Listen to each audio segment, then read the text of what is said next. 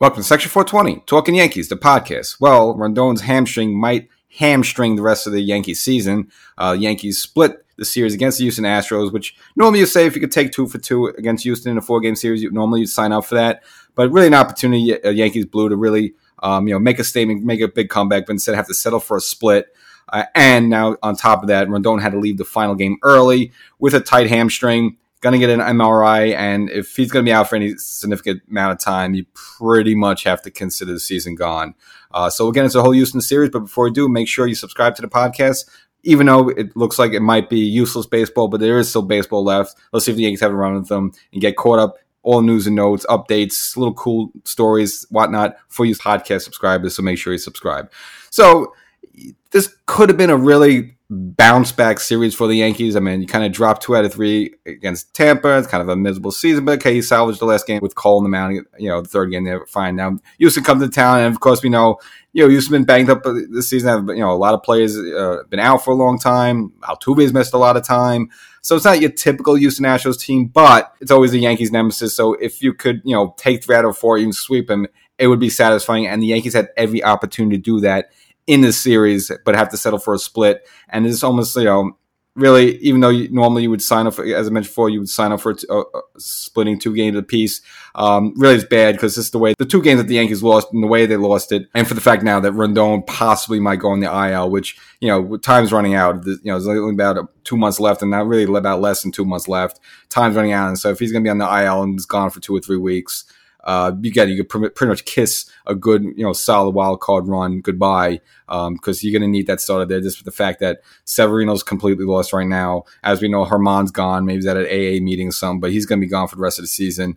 Cole's there, fine, but then what else do you have left? Okay, Nestor Cortes came back this season. You like that? That was one of the positives of this weekend, but he still has to build his strength up. And again, just the fact, just having Cole, Nestor Cortes, Schmidt, Brito, and who we don't even know who the fifth is going to be. Maybe still Severino holding on to his spot.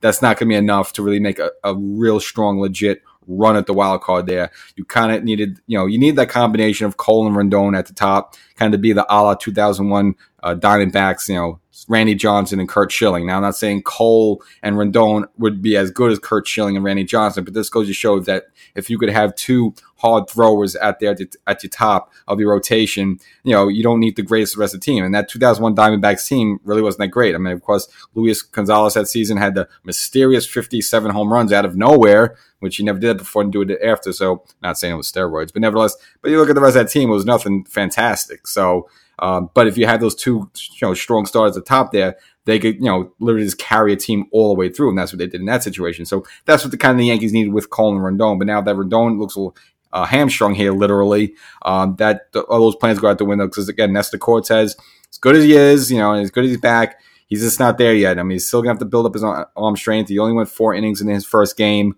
Um, and they're going to build him up slowly, build him slowly, but he's not there yet where once he gets ready, it's just going to be too late. So, you know, a lot's going to hang on this uh, Rodón M R I uh, coming up on Monday. And, you know, the, the frustrating point is that, you know, the Yankees did some good things in the series. I mean, they beat Christian Javier, um, you know, well, at least got him, knocked him out of the game early. And that's the guy that the Yankees couldn't even touch. I mean, he was part of that combined uh, no-hitter last last year at Yankee Stadium. He threw seven of those innings. He's also dominated the Yankees in the playoffs. I mean, he kind of made it look easy. He didn't break a sweat there. So, you know, for the Yankees to, to knock him out of the game, have a lead in the game now, the you know, Astros would come back um, in that first game. So Yankees put a three spot on the board early. Uh, three nothing takes a home runs by Stanton as well as uh, Billy McKinney, and Yankees are six and zero when Billy McKinney hits a home run. So there's a random stat there. Now the Astros did come back in a game um, and would tie it in the fifth thanks to a home run by Kyle Tucker off for Wandy Peralta, and Peralta had a bad series, gave uh, two killer home runs, but really the Sunday one was the big killer.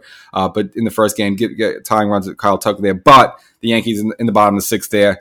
Um, doing with, with, you know, some small ball, which is good. Now with two outs, Bader gets on. And again, this is why you like Bader. This is why I'm happy the Yankees did keep Bader during the trade deadline. Again, if the Yankees didn't make a run, you need Bader. Gets on base, able to steal second. One of the rare Yankees that are able to steal bases. And then um, Anthony Volpe with an R B I single to drive him in, gives the Yankees a forty-three lead at that point, and then the Yankee bullpen would hold on the rest of the way with King and Clay Holmes closing out. And again, a very satisfying start to the series.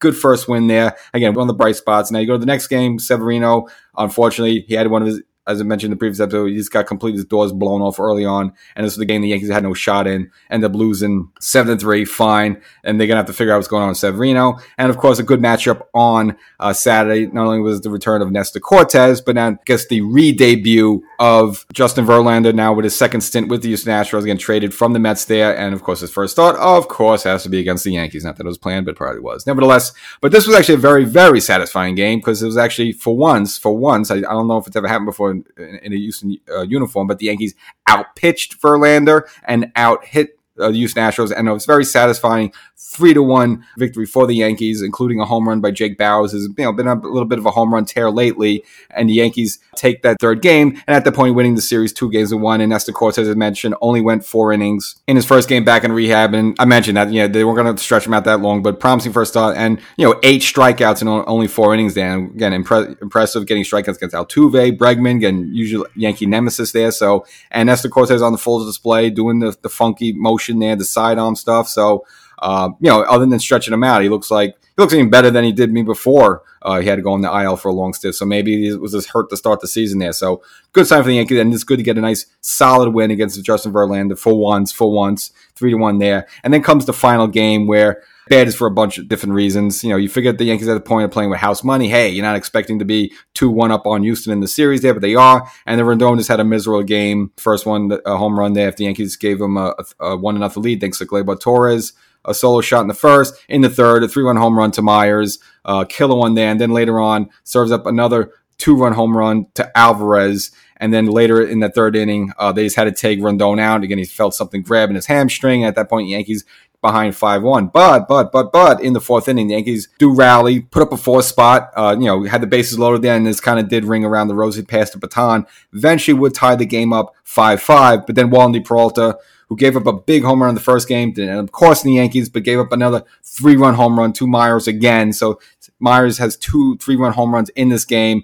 Put the Yankees in a big hole at that point, eight to five. Uh, you know, Houston would tack on another run. The Yankees would climb back a little bit, but end up dropping this game to a score of nine to seven.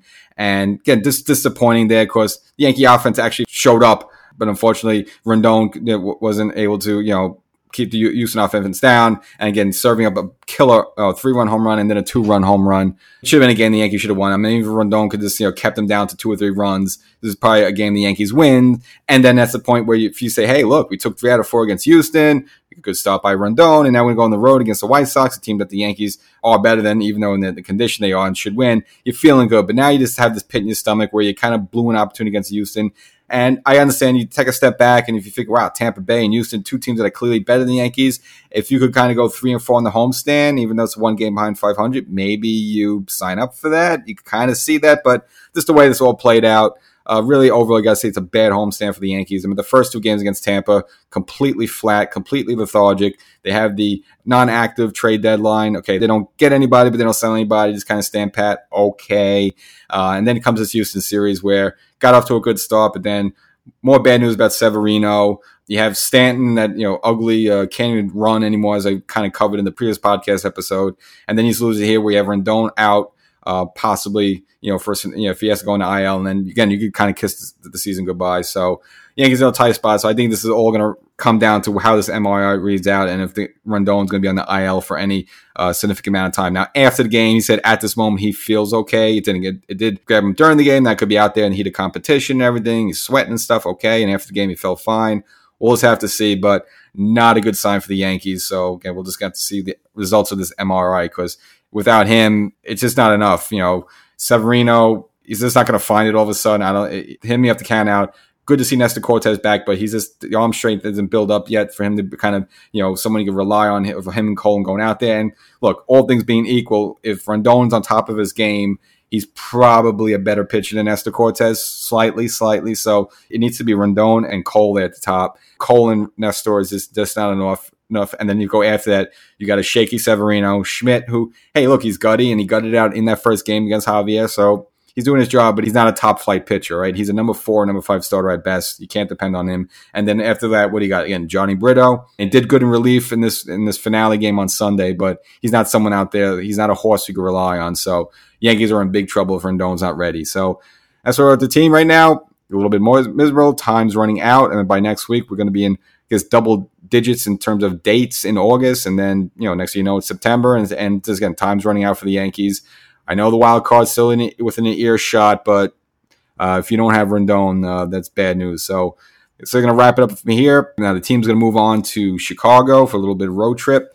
Uh, so start off right away on Monday, three in Chicago, get a game off on Thursday, then go down to Miami. And look, it's not really a typical, typical pushover Miami team. I mean, they are a couple games over five hundred, and the Yankees are only maybe one or two games better than them. So who the hell, the Yankees are saying anything? So it's not going to be a total cakewalk as it might have been years back going down there to Miami. So they got to deal with them. And then afterwards, they go to uh, Atlanta to deal with the Braves, which are probably – either one or one A, best team in baseball. Again, the first team to re- reach seventy wins, and the Yankees are going to be the road team there, so could be a possible bloodbath there. So the Yankees got to at least cut these games against the White Sox, and maybe hope for two out of three against Miami, and then, you know, just hold your breath in Atlanta and just don't get swept. So that's where you're at with the Yankees right now. A lot of negativity. Could have been a good series against, you know, Astros. Could have been a good opportunity to, you know, springboard on this road trip. And nevertheless, the Yankees are going to limp out the way they've been limping this whole season. So we'll catch you the next time.